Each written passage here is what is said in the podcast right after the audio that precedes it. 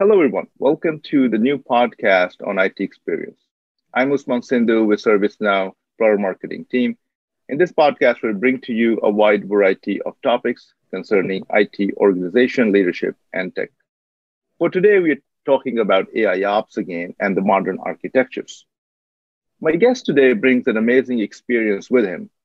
Brian Locke joins us from Madrid, Spain. He is a manager of global IT enterprise services at Accenture.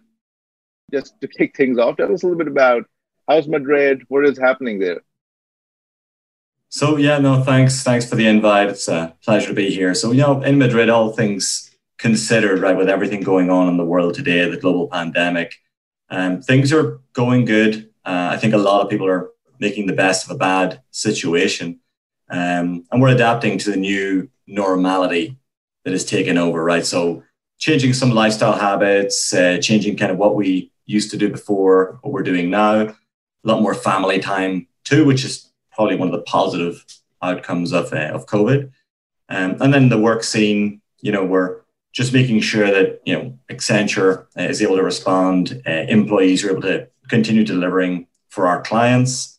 Uh, there's a huge push in ensuring remote work just works for organizations. So a lot of Madrid companies also are looking to make sure that they can continue to be remote. As you see that COVID comes and goes or comes up, goes down. So we're trying to react and kind of adapt to that at the same time. Yeah, yeah. I uh, get a lot of uh, people across the, the globe on this podcast, and similar things uh, jump out. Well, yeah. tell us a little bit about yourself, a little bit about some of the things you've been doing at Accenture. Yeah, yeah. So a lot, lot going on. Um, but I'm summarizing it into and kind of to the to the essence of your your podcast. Um, a lot of my role entails furthering our AI ops journey and um, building out kind of the roadmap of where we want to go with internal IT at Accenture, what would it look like, and aligning platforms and services for future growth and kind of where we want to be. My primary roles, yeah, it's kind of entailed managing infrastructure historically, right? So uh, I'm in a position where I've seen a lot of what we've done in the past and, and you know, platforms at scale, right, for masses, making it consumable and relevant for IT teams. Um, and as years go by, we're always looking to automate, streamline, optimize. I think every organization is, and just to reduce the overhead, the human error that comes with running operations uh, for an internal IT shop.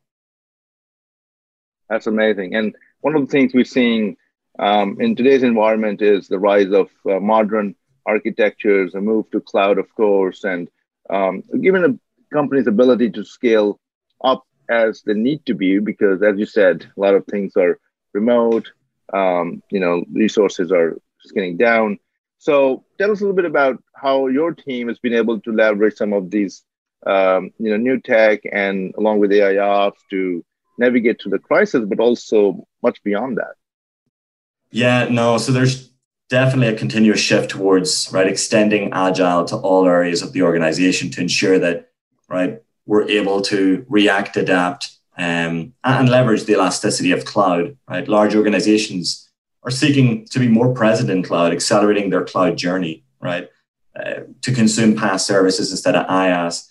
Again, some of it could be economy driven. Right, you know, there's cost benefits with consuming, right? Only paying for what you consume. And again, I don't think it's something just localized to one region. It's pretty global. And that a lot of organizations are, are rethinking, even pro pre-COVID, they were rethinking. Now post-COVID, definitely changing and accelerating some of those changes. Um, a lot of, as you might imagine, right, a lot of the COVID impact has been to physical processes, procedures, when we used to depend on right people in places. Um, and now with the global we need to make sure that our you know our our VPNs are, are able to handle the new volume, the asset management systems, right? As we are people working remotely, we have lots of assets that are out there. So it's making sure that our systems can respond to that, that they're equipped uh, to make sure that they're available for employees and that we have a correct inventory of what is where. So definitely uh, seeing a lot of changes driven through COVID. Yeah, no, absolutely. We what we're seeing here is um, a lot of companies started their move to cloud, but if it takes them, you know, to move anywhere from 10 to 20 percent of workloads in the cloud takes them about a year, year and a half. Now they're accelerating that adoption and um, you know even going beyond that. So uh, that is spot on. Now I know that AI Ops is a kind of a big strategic initiative at Accenture and in your team as well. So tell us a little bit about that, how you find that, uh, what is the vision around that? So for me, and again, AI ops, I, I don't want to you know, discredit, but it's for me, it's about moving towards a data-driven organization and leveraging all the data points that you have, disparate data points within an organization to simplify and reduce the operational overhead to run the business, right? So, and it's mainly applied to IT operations, but definitely extendable to other areas where there could be physical processes involved my scope is mainly in that IT operations space. And the goal is, right, consolidate, combine, collapse all those data points into single, right, data repositories, not siloed data. It's pulling that together, having aggregate data, getting more insights, and then using those insights to derive action, right? Whether it be through anomalies, whether it be to extending our observability, our ability to view kind of all different states all at one time. Um, and uh, again, it, it helps us, like I said, reduce the dependency on manual operations, allows us to cut through some of the red tape that you would have seen with processes in the past. But we're saying, no, we've got all this data, you know, we, we know how to optimize this process and simplify it so that we can focus at all times on higher value work, right? So it's just, right, making sure that we can get more done with less um, and deliver the same IT service or improve the IT service for our, our internal customer. Yeah, that's uh, I love the way you kind of set it up because um, one of our one of the things that our CEO Bill McDermott says is you know we are in service to our customers and employees. So uh, thinking about what you said is AI ops helps um, any of the areas across the organization um, you know, with the employee productivity or improving customer experience, um, AIOps can be used in any of those. So I love the way you phrased it. Now, I also listened to one of the panels you were on um, with some of the other IT leaders, and there was an interesting parallel uh, about resiliency and intelligent ops. And there was a discussion about what role does AI ops play. But tell us a little bit about that. I know you had an opinion about that too. Yeah, no, it was, it was a great debate. Very loved uh, having that conversation. There's no doubt about it, right? You know, new levels of resiliency bubbled up, right? If you think about resiliency pre-COVID, it was just about those common failure points, disaster recovery, and that was really the resiliency resiliency we focused on. I think with COVID, it kind of opened up a new level of resiliency that we weren't prepared for, whether it be at you know security levels of having so many people remotely work. I mean, thankfully at Accenture, we, we, we a lot of our remote work was was already in place. I'm sure there were other organizations which didn't have that security enabled for remote work, right? VPN capacity and supporting platforms, right? We need to have data, we need to have insights on how that's being consumed if we want to route people through other VPNs, right? So having, embracing that data kind of forms part of our, let's just say, COVID resiliency. And like I said, the data is at the center of that, right? Centralizing, harvesting that data, using it to make educated decisions on how we refactor, how we kind of adjust our services to suit the current demand. And then it also helps us focus investment and attention in the right areas. So, uh, you know, AIOps for me just increases our ability to detect those anomalies that are being caused through COVID and then kind of respond to them a little bit faster. So it's allowing us to overcome certain areas of, of those resiliency issues that have appeared. Yeah, no, that's that's amazing. Now, there's also an aspect of um, as things things will finally open up at some point, and um, people will be going back to workplace. But we we also seeing that there's going to be a hybrid workforce, right? there's going to be a lot of companies still um, enabling customers, uh, excuse me, employees to be uh, remote. Uh, but there's going to be frontline workers or other essential workers. They have to go back to work. Uh, so, so many companies will be managing this hybrid workforce. So, what do you think the AI ops role is there? How can um, it, it, can enable these kind of uh, hybrid workforce uh, scenarios? Yeah, so I mean, with, with data as a cornerstone for AI ops, I mean, leveraging those insights, whether it be for workspace readiness, right, office readiness, capacity, right.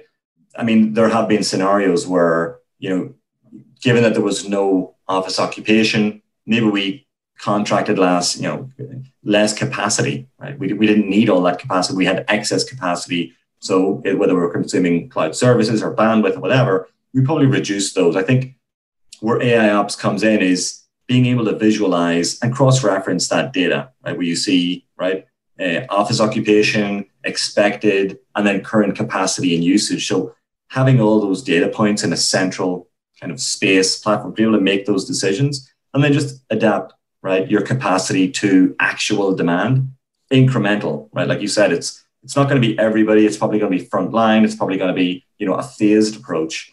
But I think it's it's about using that data to respond adequately to the demand um, as people are returning, and just making sure that there's still capacity um, for VPN, right? If you're paying a lot of money for VPN costs, maybe you don't need all that capacity. So then you've to keep one eye and kind of fine tune the balance between remote work and your capacity, whether in the office space or in remote uh, capabilities.